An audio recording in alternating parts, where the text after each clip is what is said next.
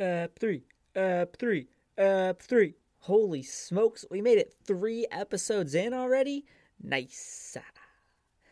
I am super excited. I feel like episode three and up are really where we found our comfort zone, and Max, Matt, and Mikey really got into their characters' heads. If you play role playing games, you know it takes a few gaming sessions before you really know who your characters are. It's not always all up to you to decide, they really take on a life of their own. Again, thank you for taking the time to listen to Knucklebones, and if you haven't done it yet, you know the deal.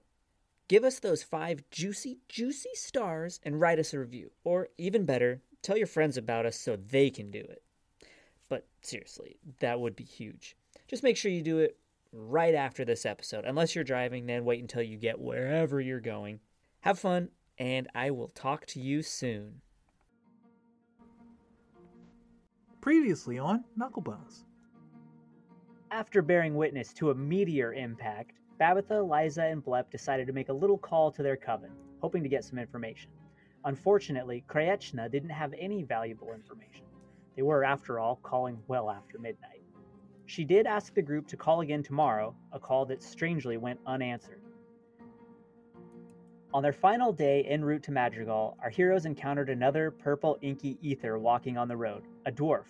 Interestingly, he walked past the group, through them, as if they didn't even exist. Upon arriving in Madrigal, they found the outer district, Dawnsmaw, almost entirely deserted, aside from a few mysterious purple figures that flitter in and out of existence, that is. Liza opted to break into a familiar bar, the Slish and Slash, where they encountered its owner, Shevlin, who was drunk. He told of his wife, Juliana, who fled the city in fear to Astervale. In fear, he told of the echoes echoes of the dead reclaiming their place in the world. And the quest continues now!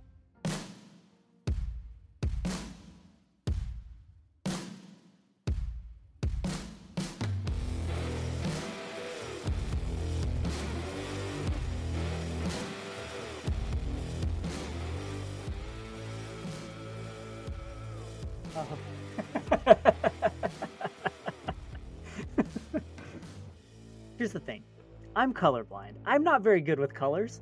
And as I was writing all of this, thinking like these are purple figures, these are like purple figures that are popping in and out of existence. And then I realized I think I might have meant pink. okay, here's the fucking thing, you guys. He lives with a designer slash visual artist who has a master's degree in art history and visual culture, and as you may have picked up on, a robust knowledge and uh, all around geekery for all things color. And when he chose to make a world based on color, one would think he'd say, Why, this is because I want to engage my lovely wife and her interests. But instead, it was to taunt her by the fact that he knows not what color is, nor gives any fucks about it, and he's going to make it a, a societal thing. People associate things with color. remove all Not power me, but that people. I have in my We don't have time for you to actually answer this question, Nick, but it is a giant logic step for me how someone who uh, perceives fewer colors would just also not know the word for the color that they are creating in their mind that has nothing to do with your eyes at all. I would I think could maybe I would just have to say that Well- purple to me is more menacing than pink and more of a better like dark mysterious color personally. I, I am basing this off of a color that I saw in real life. Okay. The fuck? All right, do you guys want to play D and D or what? Hell yeah. Let's let's play some games. Let's get- let's get into it now. That's enough. That's enough bashing on my color blindness. I think. Let's get back to the color-based world that I've created. Hey, let's let's all collectively bash on you for something else. My poor my poor writing. Yeah.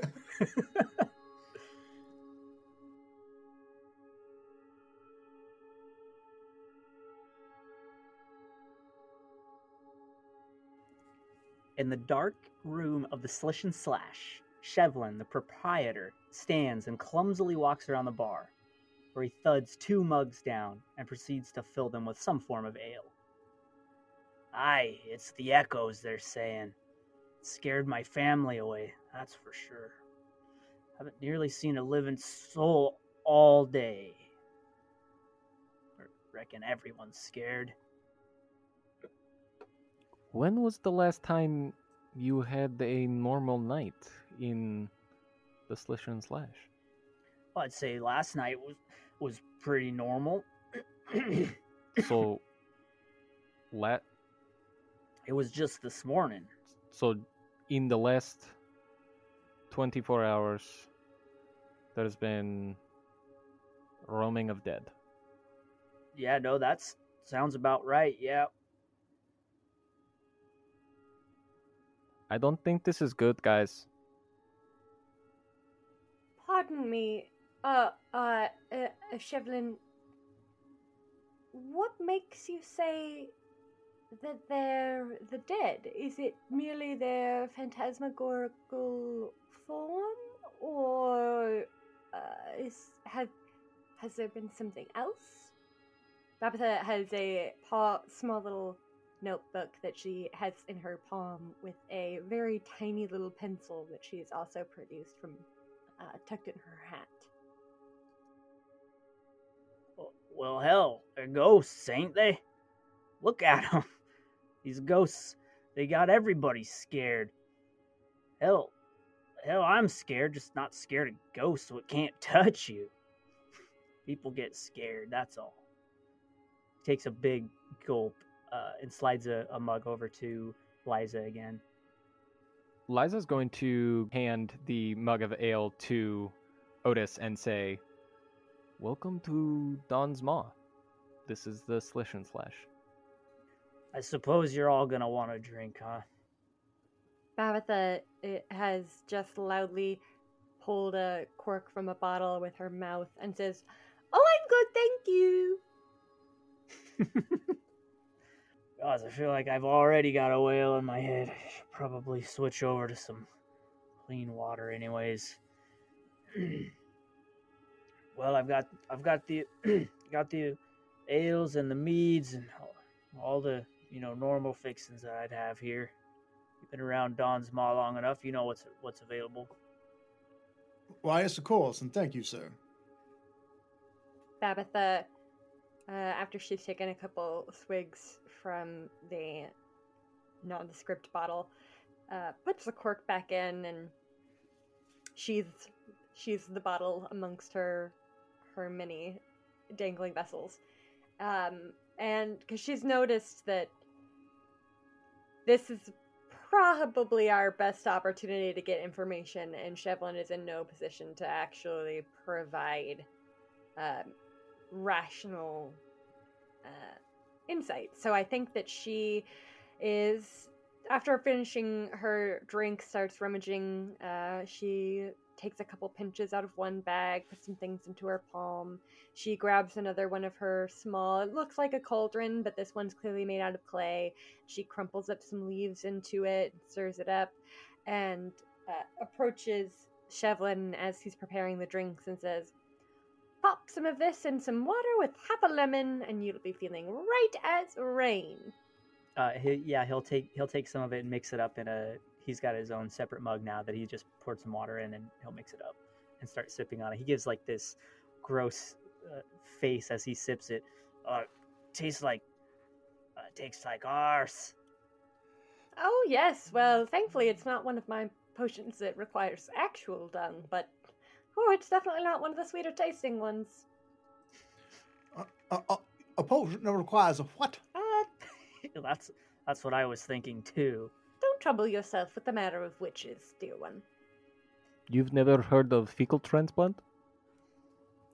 Oh my! It's very big in the the king's Ah, realms, actually. well- The nobility are all about those fecal transplants. Yes, I mean, I can assure you that they are not. As much as I hate to change the subject, he is licking his lips now, as you can tell that he's visibly starting to already feel a little bit better. I'm just curious. So, you're not scared of them? The echoes? I'm fucking terrified. Oh, they're Are you kidding They're me? quite unnerving. I mean, Blep doesn't seem too troubled with them. Uh, as she says this, everyone realizes that Blep is uh, actually walking into the room from from an adjacent room that no one really saw him leave, and he's just kind of casually looking around, nods, chirps a little something to Babitha, who chuckles in response, and uh, he comes over and takes a seat next to her. It's got the they got the whole city in an uproar and a, in a tiff.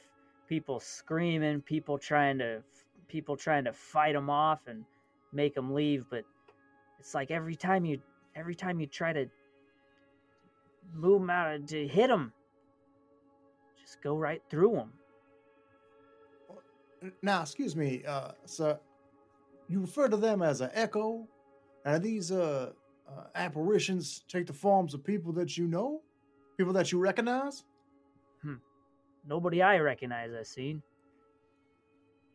Interesting. Well, I have been trying to avoid them at all costs. Like I said, hell, I'm scared. It might be worth it to us to get going.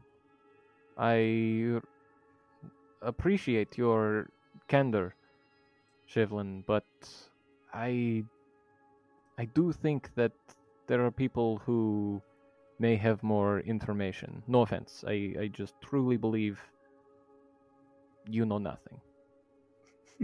Master Shevlin, have you uh made it any farther deeper into the city in in this uh, the last day or so, or have you been holed up here? No, no, it's chaos up there. I'm trying to avoid trying to avoid any, any people I can as long as I can till you forced your way in. He he looks to Liza. Can I tell you what I think? Yes, what is it? He he leans down on on the bar and gets abnormally close to you, uncomfortably close to you. I'm guessing the world got so evil, the abyss is overflowing. Ain't no more room down there. I mean, people have been evil forever. Exactly. I mean, why now? Hmm. Don't know. The occult and all that's not really my strong suit. Now, surely, though, darling, there have been far, far more evil, vile people in the kingdom of Madrigal than the amount of specters that we're seeing. Hmm. Like I said, I don't pretend to be professional on the occult, professional in superstition, religion. It's not my suit. I can just tell you what I think. I think your theory is quite logical. I mean, when it comes to evil and good, both have been around forever, and people are dying all the time. I I don't see any reason why the dead would not start to come back at any time. Why not now? He looks to uh, Gaultier and Babitha. If you can come up with a different idea, I'd be happy to know what it is. I think um Gaultier just like literally turns and also looks at Babitha. Now it it is fully lost on me, good sir, but perchance one of these uh, uh wonderful people here would understand some of these uh, uh, magical forces better than I. Now, clearly, these phantasms have something to do with these meteorites that have fallen, although I feel rather odd calling them meteorites, to be entirely honest with you, considering the this one's gem-like state. Yes, I think oh, if we could go to the other stones, and then we could. And she has started kind of mumbling, or at first it seems that she's mumbling, and then you notice that again she has kind of fallen into her mode where she is clearly speaking to Blep in Grung, who is like nodding along um, with his normally impassive gaze, and uh, kind of like working, clearly working it through with him. She's used to to always just kind of being with with Blep and doing this, so she's again unaware of what's going on, and then she kind of pulls out of it and goes, "Oh, right. Well, obviously, we need to get to the king, we need to get in touch with the coven, and then I think the next best thing to do is start go looking for these other rocks, seeing what else is going on. Yep, pip pip. That's what we'll do. Come along. And she gets up uh, very assertively, as if she really is just going to lead the squad out. Um, but she's clearly blissfully unaware of whether or not anyone is stirring to action behind her. What do the rest of you do? Otis will kind of like like stutter step for a second, look back at you guys, and and follow her. Yeah, I think Gaultier finishes whatever drink he's got and is kind of shrugs his shoulders and heads out. Liza is going to kind of nod, like, okay, I'm gonna follow my uh, my lead witch lady. But about halfway through the room, they're gonna turn around to Shevlin and just say, "Take care of yourself, please." He looks you straight in the eyes. Liza Strovchel, the cellar's running dry. I'll be back for more. He downs downs his drink, And his anti-hangover uh, drink. and Liza's just going to turn around and just kind of sadly walk off, If you slam, following the group from behind. if you slam an anti-hangover drink, does you just like instantly become straight edge, or like what are, are there rules for that? Like what? I think you get an anti-hangover hangover. You're so sober it hurts. So sober it hurts. The Brigham Young story. Sir Otis walks you through the city where you see more of the same closed windows and doors. At this time of night, no people, and even a few of these echoes. And in comparison to the first one that you saw that tried to attack Gaultier, these ones, everyone that you've seen since then seems to pay absolutely no mind to you. Like you don't exist. They they're carrying on in whatever direction they're heading, whatever they may be doing, they just don't pay attention to you. And if you were to try to interact with them in any way, they can't hear you and can't feel you if you try to swat them or anything like that. They just carry on by themselves. And it's definitely unnerving. Whether or not you're a brave person or not, you, it's it's unsettling. Do they look like they're carrying out like like the business of normal everyday life? Like, are they doing like chores, or are they just sort of ambling around? Yeah, it's it's more like chores. Um, this time of night, you're not really getting a feel because there's not very many of them or anything like that. But when you were getting nearer to Madrigal, you had started to see like you saw the dwarf on the road first, um, and as you neared Madrigal, you would have seen more of them. And yeah, you get the feeling that they're just carrying on like normal life. And is it that they are clearly unaware of our presence, or is it that they are clearly ignoring our presence? Unaware. I can't say I've ever seen uh, uh, creatures like these. Or they, they appear to be doing things like normal people. Wouldn't y'all agree? Have you ever encountered uh, spirits such as these? I mean, certainly not while I was lucid, darling. I. Otis, I'm really going concerned that we we need to we need to reach the king, I think, as soon as possible. God, I wish I was dressed better. I'm so not prepared for, for the court. Oh God. Oh, oh no, no, don't fuss, don't, don't fuss, Blep. You, you'll be fine. No, of course, the hat is great. It's, it's great. you you head up the main road, a continuation of the well-made road that you traveled through the mountains. And as you climb the gently sloping path, you can see the faint colors of the city in in the night. There's the green of the bazaars just inside the wall, the yellows of the various neighborhoods, and off in the distance the blues of the industrial corner of the city. And finally, approaching it, the brilliant red of Castle Madrigal itself as you pass under the archway, through the gate, and into the royal courtyards. Well maintained shrubbery lines the path to the castle entrance, with a large fountain on either side. The figure of an armored man stands on the water surface of one, and a woman in a flowing cloak with a large staff on the other side. And you approach the door to the castle where a single guard stands watch. Otis approaches him first. I've come from Sirfendal foothills. It is pertinent that I see King Ector immediately. Will you fetch him?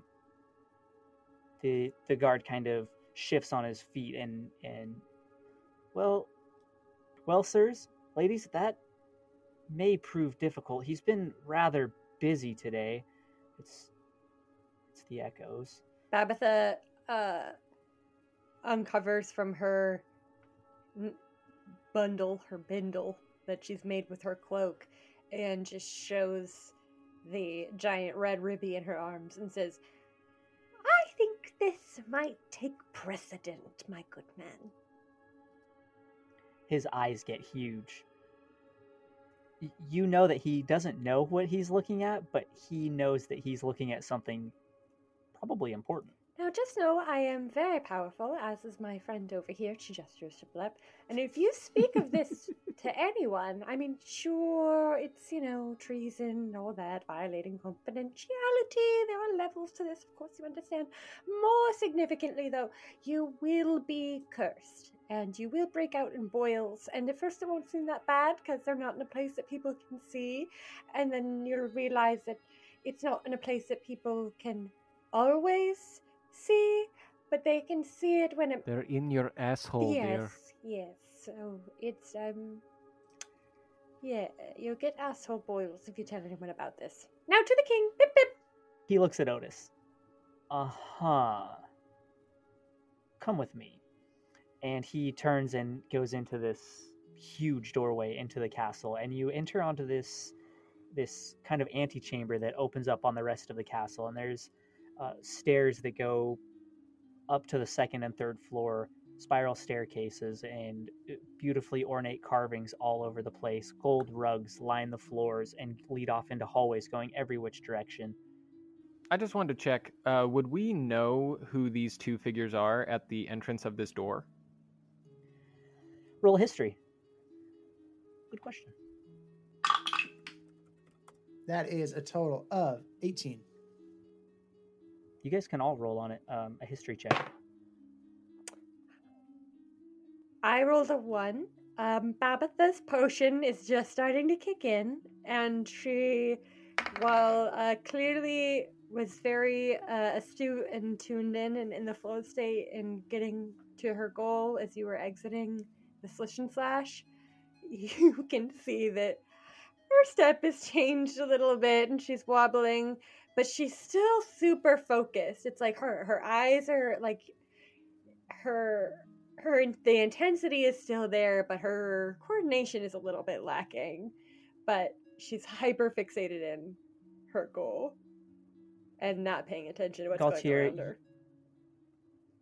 Gaultier, you sort of grew up around these royal courts. You're you're familiar with the castle, generally speaking. You haven't really been admitted to the depths of the castle, but you've been around the courtyards and around long enough to know a fair few of the people.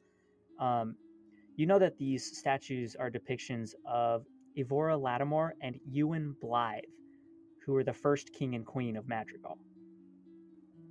Okay, great. And I presume so. They're probably super famous figures to like citizens of Madrigal, right? Like the founding king and queen.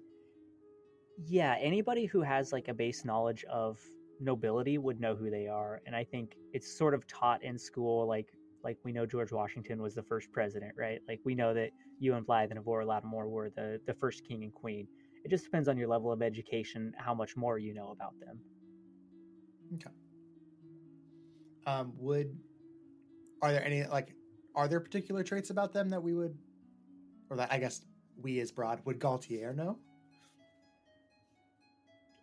Specifically regarding these statues, um, you know that he was a not a warlord kind of person. Like he was he was a decent fella, but he was in charge of of the armies here in Arbalea before um, mankind really settled.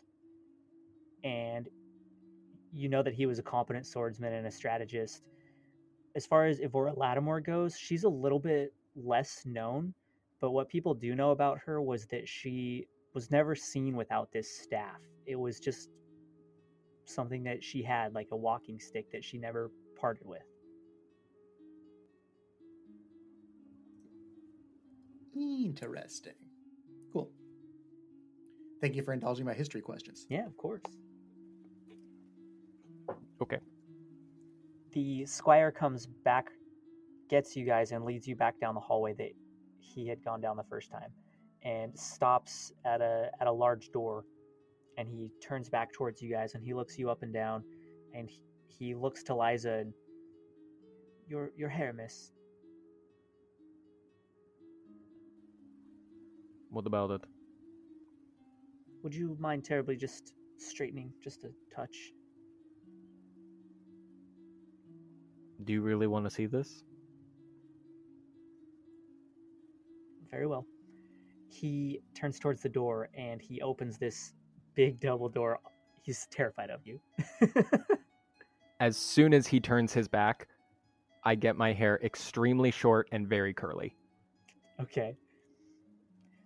He opens these this very large ornate double door and steps in as he's pushing them open and you guys come into this room that has this very fine gold carpet that leads in and up a small dais. There's two steps that lead up to an ornate, beautifully carved wooden chair. There's two candelabras that burn in this room, one on each side. They cast a, a faint light in the room. It's it's fairly dim. And sitting on this chair is a is a hulk of a man, a very tall man. He's not fat, but he's a very big and built fella. He's got a thick, rich beard, and he wears a, a red cloak with a poinsettia, a very elegant poinsettia on it. Gaultier, you know immediately that this is King Hector Blythe. I think Gaultier for the first time like strides confidently to the front of the group, and I want to head to whatever the like socially acceptable distance is from the king. Immediately take a knee and say like, "My liege, it is truly an honor." Babitha still has that laser focus look in her eyes and follows suit, walks up and immediately, uh, albeit a little bit clumsily, but thankfully she's so low to the ground and her center of gravity is such that her her stumble into her curtsy uh, is mostly masked by her flowing skirt, and she uh, dips her head down and uh, Gaultier, if you if you look over a little bit, you can see that there's a little bit of pink rising in her cheeks. She's she's a little nervous and a little bit excited to be meeting the king. Liza is going to basically. Sorry, this is really important. Um, how fuckable is the king? Oh yeah, what's up? What's up with them bones? Can we roll his bones? Roll Come his on, baby. Bones. Mayhap he was an attractive man in his prime. Um, he's a little bit older these days with grays streaking through his hairs and his his face is a bit a bit saggy. He's he's an attractive older older gentleman. How old is he? 56. Okay, so and what describe his his features again slowly. He has a Sensually. thick, full beard.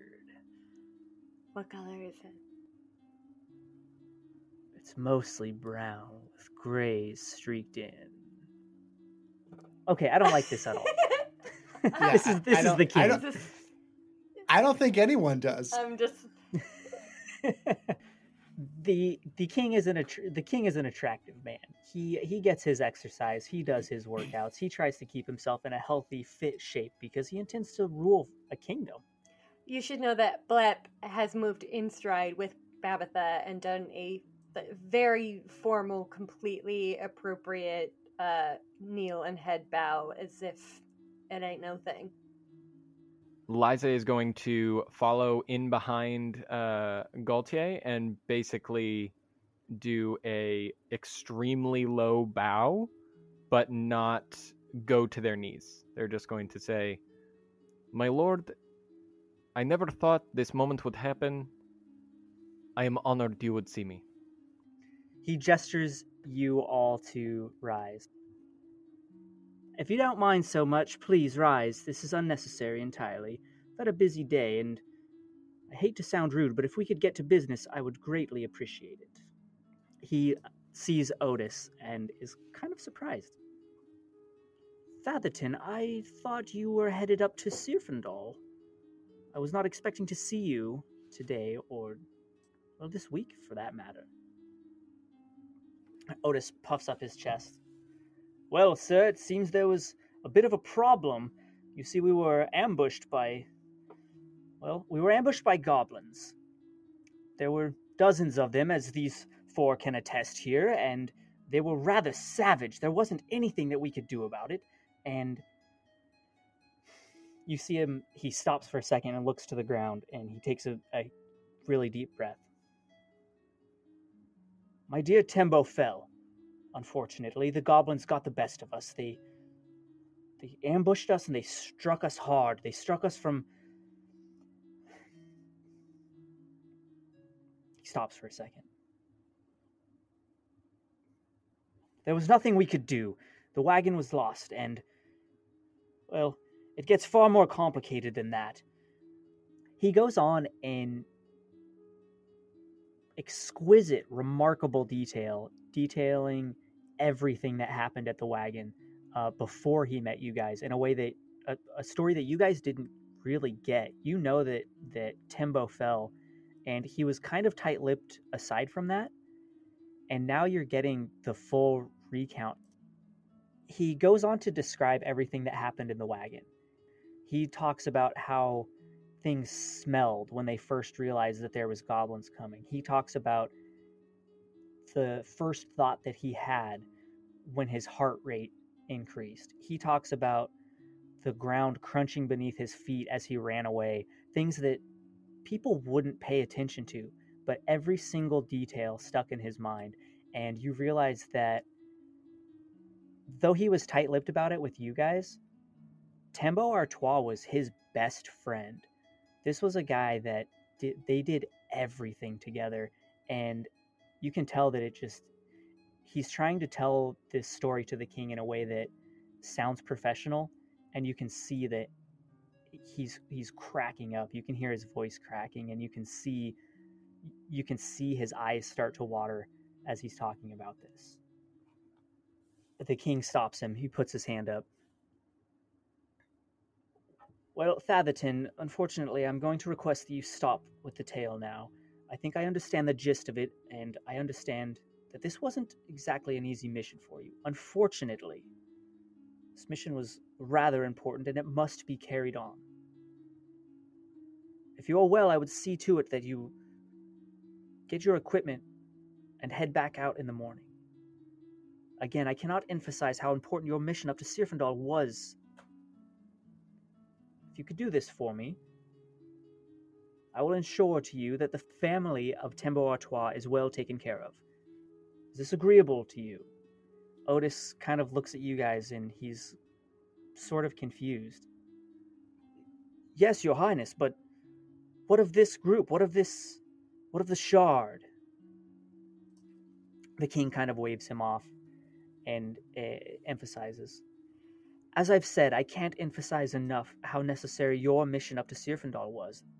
Unfortunately, I have no room for error on this one, and I have to entrust it to somebody who can ensure that it gets done. Otis looks at the ground for a second, clearly in defeat. Your Highness, if, if I might, these four fought valiantly, and they fought strong, swift, and fierce. They are capable of the mission that. They are capable of finding these shards that fell from the sky if you would entrust them with it. And he gestures to Gaultier. Well, this one fights with a fury like I've never seen before.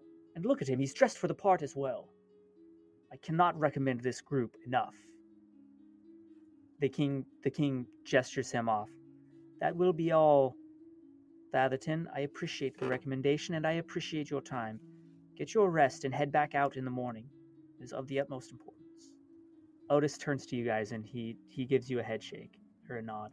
Babatha, as he turns to walk away, she takes a step forward and she grabs him and she puts a small little potion into his hand and closes closes his fingers around it and holds it. She looks steadily in his eyes and says, "To help you sleep, I wish I could give you something for your pain, but well, unfortunately for grief, there really is only time. This will make the first part of that a little easier." He smiles at you, and you can see you can see sadness in his eyes as he smiles at you. Gaultier will take a moment. He'll take a moment as Babbitt is doing that too to just sort of like clap him on the upper arm and, um, you know, try to like look him deep in the eye, whether he's kind of having that or not. And like, I, I knew the Ottawa family just a little bit, and well, the uh, kingdom is a little bit duller today for his having passed. I'm very sorry, my friend. Aye, a truer word has never been spoken. Our paths will cross again. De Germeaux? I'm sure of it. Be an absolute pleasure. And and you, Liza. Goodbye. You too. Blep stares intensely at him as he goes, making no noise, but just slowly following him with his gaze until he is out of sight. Uh, my liege, if I may uh, speak uh, after uh, Sir Fatherton here, we would be more than happy to carry out any task uh, pertaining to this meteorite or any other uh, royal business of the court that you need. Then you can consider yourselves hereby conscripted. You will find these shards, as it sounds that they may have some significance to these echoes that have appeared in Madrigal recently. Go to Cretia, where the closest fragment seems to have landed, or somewhere thereabouts. Find it and retrieve it. I would beg you, learn what you can and return to me. And by the time you return, I will have passed word on to Delane and the Merklands in search of the others. My lord, Is this agreeable? quite agreeable. I I only ask if perhaps you could outfit us with horses and perhaps some provisions only because we are going to have to make quite haste if we're going to beat any opportunistic bandits. he gestures with his right hand. He kind of points. Um, he gestures kind of behind his chair, and in the shadows behind his chair, you see a silhouette that you didn't notice before, and you just see kind of a a nod that comes from it, and it's the faintest move of a figure that you hadn't seen and he says, All of your needs shall be met. You are hereby conscripted, as I've said, and, well, I equipped all of mine with the very best. Rest assured. You are most gracious, It will Your be both a Majesty. pleasure and an honor to serve you, my king. He's sitting in his chair, and this figure that you now notice behind him steps forward, and you see a very pale skinned half elf, and he's wrapped in this cloak that's made of the biggest, blackest feathers that you've ever seen. And they wrap completely around him. And he leans in uh, behind the king's chair into the king's ear and whispers very quietly. It's, it's a little bit off putting. And then he steps back. Can Liza do a perception check? Yeah, sure.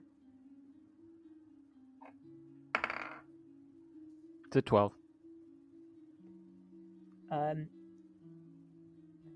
yeah, it's it's tough to see. You're you're in this room that's only lit by these two candelabras, and he was he's in the shadows, stepping forward. But as he leans forward, you you can see the line of a scar that goes down his eye, down his chin, and down towards his neck. You see that this this person has one completely white eye. The king looks to Gaultier. Dejamo. I would recognize your sigil if it weren't pointed out to me. Let me ask you, why have you not yet taken your oath? Is it some form of resistance to responsibility? Uh, well, uh, no, Your Majesty. I, I, well you see, I, I, I was involved in the, the campaign down in the Merklands, and then I went uh, on, on survey in, in the mountains, and and, and then a, a brief safari, and of course, of course, we traveled the seas for a number of years. You see, I've been uh, uh rather occupied. As you well know, the defensive tactics used by your brother Manfred and Eckhart during the Drow uprising will be taught by scholars for generations. I would see all in your family make a name for themselves, including yourself. It would be merely a formality at this point. You would not need to climb the ranks as many would. Well, your your words are, are very kind, Your Majesty, and uh, well, I, I I suppose that if that is um, if if that is the will of the king, absolutely, I would I would be more than honored. Upon your return from Cretia, plan on taking your oath if you would. I would not have a mere knight out carrying out such an important task when I could have an oath knight on the duty now. Very well, Your Majesty. Your name carries weight, do not forget. He looks to the other three. Check with Mayor Sherrington when you reach Cretia. Cretia isn't exactly on great terms, but if you come in the name of Madrigal, they will provide the aid that you need. I will as well provide a writ of passage, and you shall be granted anything you should desire. My lord, if if I may speak, not freely but openly, You may, of course, speak freely. You are on a very important mission. Thank you, my lord. The connection that we have between the gem and the echoes cannot be ignored. I I do not think that this is something that should be waved away. Is there any sort of wizard or arcane researcher that we can perhaps speak with? We are the only people who have first-hand knowledge of, from what I gather, the first sighting of Echo in the country. Well, because you have the most information of anybody currently, I would insist that you possess this gem for the time being. We will look into it with all haste and with we'll spare no expense trying to find information regarding this. But I do believe that it's safest in your hands, being as you have the most experience with it, and should anybody come looking for it, well, I w- would love to have plausible deniability, be able to say, I don't know where it is, frankly. Your benevolence is both weird and welcome, Your Highness. The stories they tell about you being fair are 99% true. I should hope that after you work for me for just a bit, you should reevaluate that and call it at 100%. Well, if we're talking about appearances, dear, you're already a hundred percent fair. Oh my god. Liza immediately just heel turns and fucking walks out. Just so annoyed at how horny everyone is. Because Gaultier was hitting on the barmaid, Babatha is hitting on Otis, and now the king. It's so Liza's horny. just like, "Oh, I'm the bard, and I'm not horny. This doesn't make any sense. What having desire for another person isn't uh, exclusive to a profession. You don't get to keep the gate on my loins. Do you really want to be naked in bed with another human being when there are ghosts roaming around?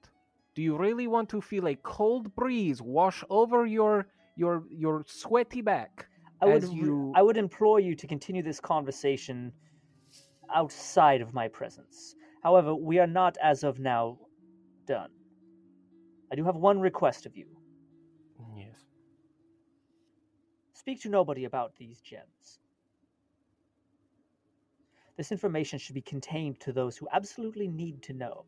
Oh, I absolutely agree. I obviously did tell your footman about it, but I also let him know that he will be cursed if he talks about it with anal boils. So I think he's good. If you're worried about him being trustworthy, I mean, I could actually work up something, but it would take me a bit of time. And I just, I'd rather get on the That road. won't be oh, necessary. Oh, wonderful, wonderful. I didn't think so. But, you know, always an option. If you get suspicious, I'll give him butt boils. Just for you. You say the word. Quincy, Quincy himself is a rather trustworthy fellow. I wouldn't, I wouldn't be too concerned.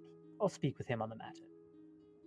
Great. Well, then, I think we're all settled. No one else is in the gym. Well, no one else is still alive. He he raises his he raises his hand one more time. Oh, wait. the- Actually, I'm so. Ugh, Your Highness, I'm so sorry to interrupt. It's so.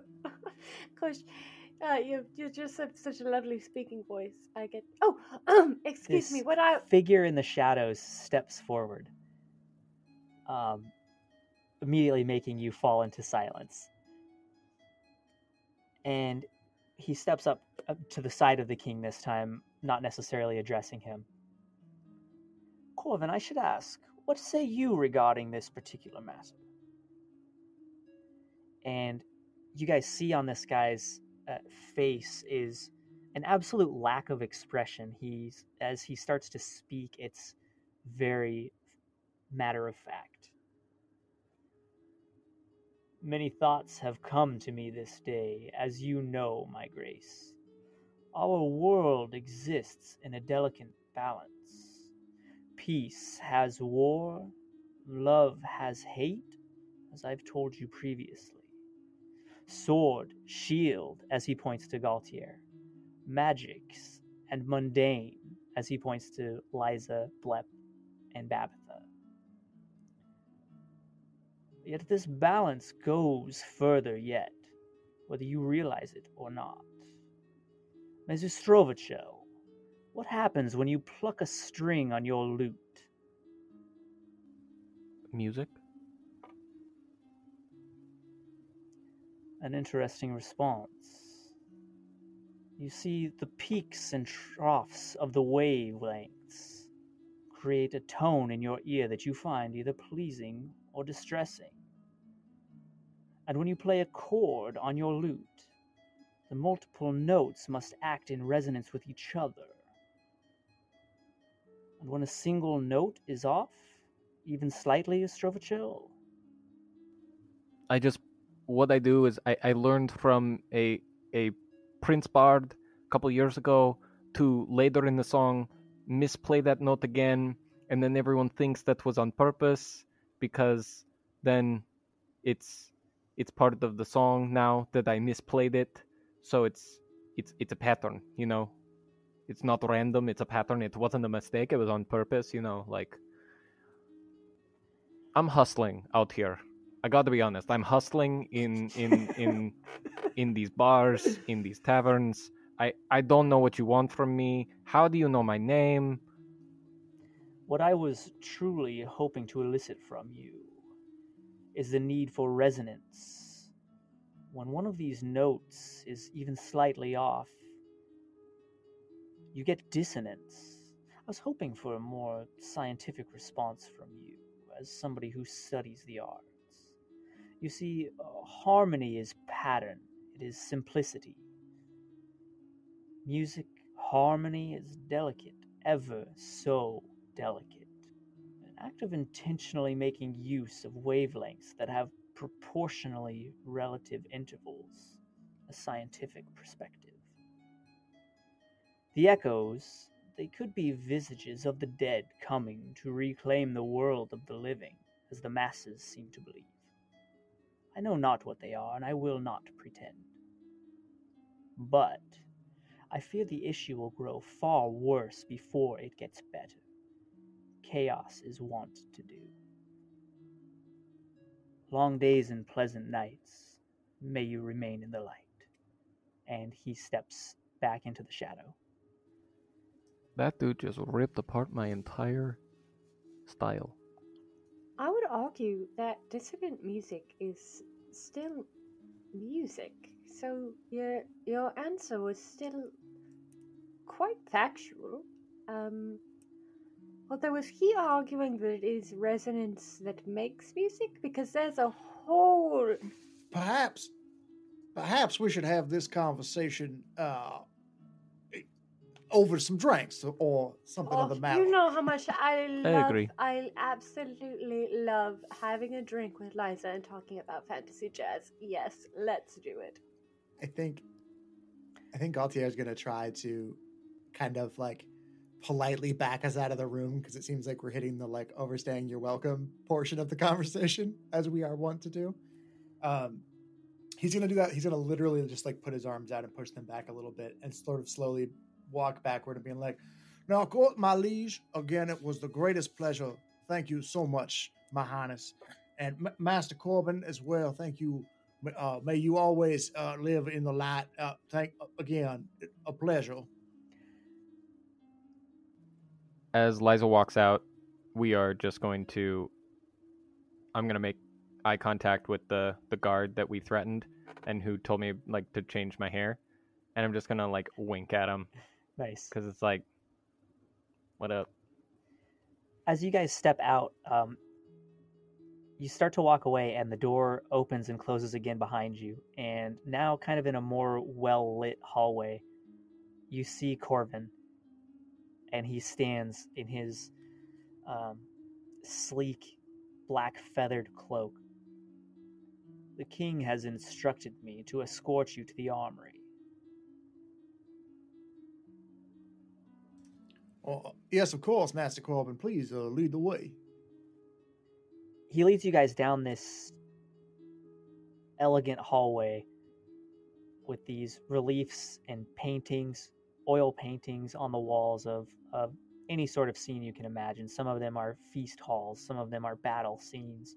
Um, all are masterpieces of artwork.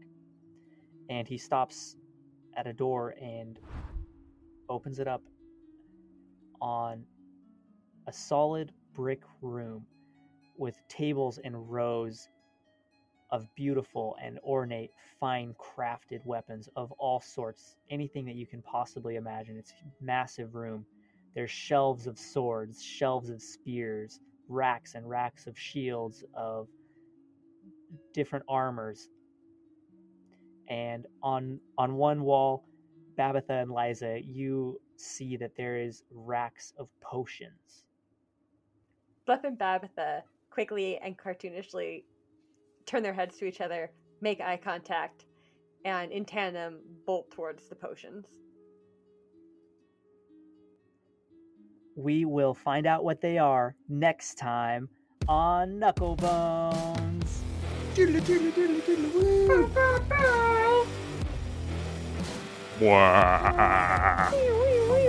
Oh, I like that, That one. yeah, that was good. Wow.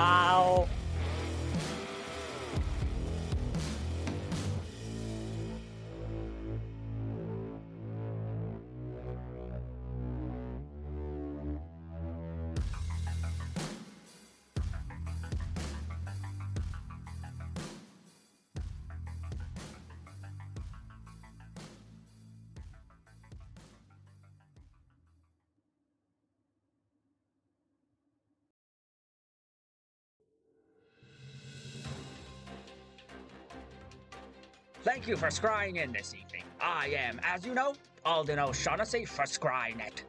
Somber news this evening as the worsening conditions in the Ashwood continue to drive wildlife from the safety of the forest, from their homes. The great tree in which I grew up resides deep within the ash forest, so believe me when I say, this is a story I will be reporting on until the very end. Reports are mounting that as the ashwood continues to wither, the creatures seen exiting the wood are becoming more bold. The Bone Eater Orc clan claims they were driven from the northwestern edges of the wood, fearing for their very lives. Allow me to repeat myself. Bone Eater Orcs fear for their lives.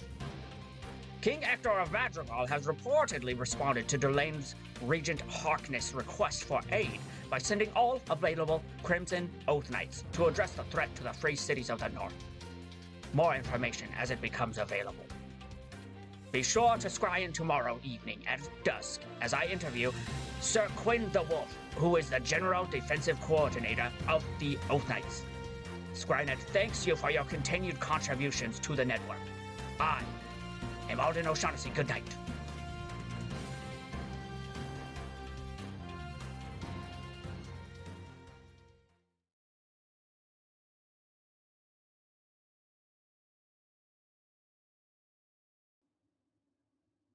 Hey man, you always bouncing? You bouncing? Crunch be bouncing, crunch be bouncing, crunch be bouncing. Sorry, Michael. What were you Hella trying money, to say? hella drugs, hella money, hella drugs. What?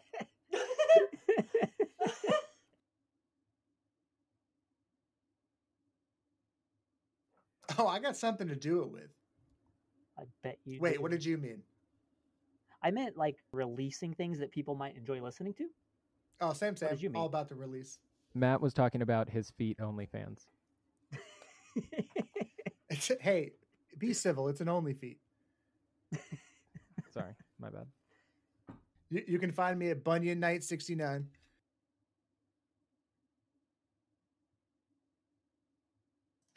I, I gotta turn your guys' fucking faces off. It's my favorite thing anyone's ever said.